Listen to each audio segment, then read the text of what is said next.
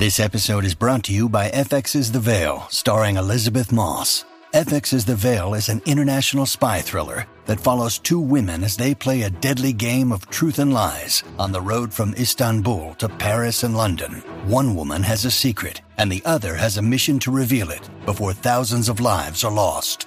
FX's The Veil, now streaming, only on Hulu.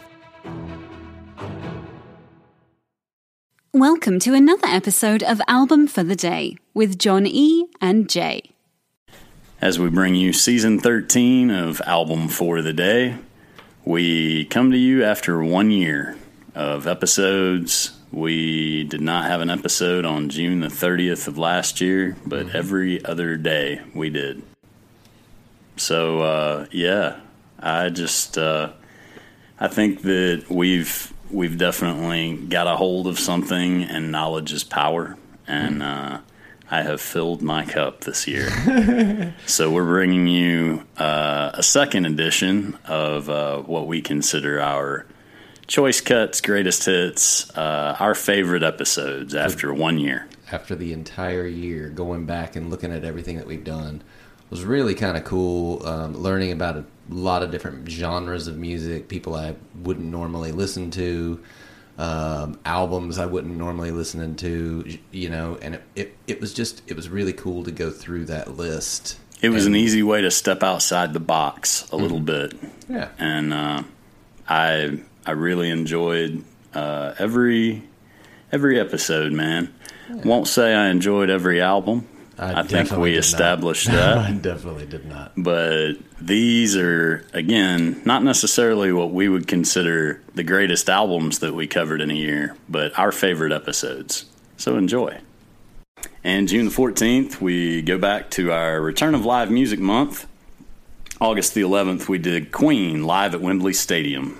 And it's literally just one of the greatest uh, concerts that ever happened. And it's a pretty, you know, for 40 years ago, it's a pretty solid recording. Oh yeah, um, it's, it's Obviously, it's been remastered and Oh, messed yeah. with a million but times. But, but at the same time, you- it's you can't go back and recapture the sound. you know, got to start with the raw materials. Yeah, and you know, Freddie Mercury is just it's it's unbelievable how he can control a crowd. I literally thought the greatest showman was a Freddie Mercury biopic until I saw a trailer for it. Hmm. I was like, I mean, somebody missed a great opportunity to do a biopic on Freddie Mercury called Hmm. The Greatest Showman. I'll agree. I'll agree. Mm-hmm. Yeah, and you know, like when you have Wembley Stadium, possibly the largest stadium on the planet. At the time, I think, yeah. I, I, I mean, I think at the time it may still be. I mean, it's huge. It's hundred something thousand people. Um, one of the largest. We'll give it a top twenty. oh, Neyland Stadium. I mean, uh, never mind. Let's go to the big house. but yeah, but like to, to be able to have that many people right behind you in full force for nearly three Just hours, waves of energy all up in this bowl. It's amazing, and uh, yeah, this is it's one of the greatest. You will not be disappointed with this one. And we talk about the way they had a few a few extra bonus things that were discovered um, after a while like they played the night before and recorded that as well with some of the openers. And uh, yeah it's a great experience as well as a recording. And i gotta tell you jay i want it all. I want it all i want it now and i want it now album for the day, August 11th, as we continue with the return of live music this month. Today we focus on Queen live at Wembley Stadium. It was released May 26th of 1992, but it was recorded in July of 1986. And I don't narrow that down to a specific day because apparently there was a concert. This was on there, a kind of magic tour. There was also a concert on Friday night. The main concert was on Saturday, but there also was a Friday night show that started at 4 p.m. and included INXS, The Alarm, and The Status Quo. as well as Queen, and you can find versions of Queen playing a kind of magic, another one bites the dust, and crazy little thing called love from the Friday night show. Yeah, this is this is Queen at their absolute height, their absolute power, their absolute dominance. This is Freddie Mercury being the greatest. Uh, I'm going to use possibly the greatest frontman of all time. He's up there. He's in the conversation. You know, I don't care if you like him There's or not. no doubt about that. He is. He was just a pinball on the stage of energy, of excitement. People wanted to watch him perform, and I, it's just it's amazing to hear how good his voice really is, and to, and to hear him perform live is just it's incredible. His range is absolutely incredible. He's one of the greatest vocal performers of all time. And Yeah. if you've looked much into Queen, you know that that has to do with some uh, biological, anatomical differences that he had that allowed him to have a larger Mouth. echo chamber, if you will. Um, Jay Yeah. says mouth. That's very medical of you, Jay. Hey, mouth. Mouth. But this is also the thing, like, you know, Freddie Mercury singing these songs, and, you know, the, the my favorite part of Queen is that ev- all of the members wrote songs. It wasn't just Freddie Mercury writing songs and he had this band. Like John Deacon, the bass player, he write he wrote most of their like hit hits. Uh, Brian May. do, oh, another one bites the dust. I mean, how would he? How would the bass player not write that song? right? like sweet emotion. Yeah, but it's like you know, but Brian May, you know, he's he he he's writing songs up here. Roger Taylor is writing songs. He wrote a kind of magic, and it's He, like, he also wrote that song about "I love my car." yeah, well, he does love his car. That's fair, I suppose. What's also interesting, besides the songs of Queens that they play, are the songs of other people, because there's nothing better than hearing a great performer perform their own songs than giving a take on someone else's.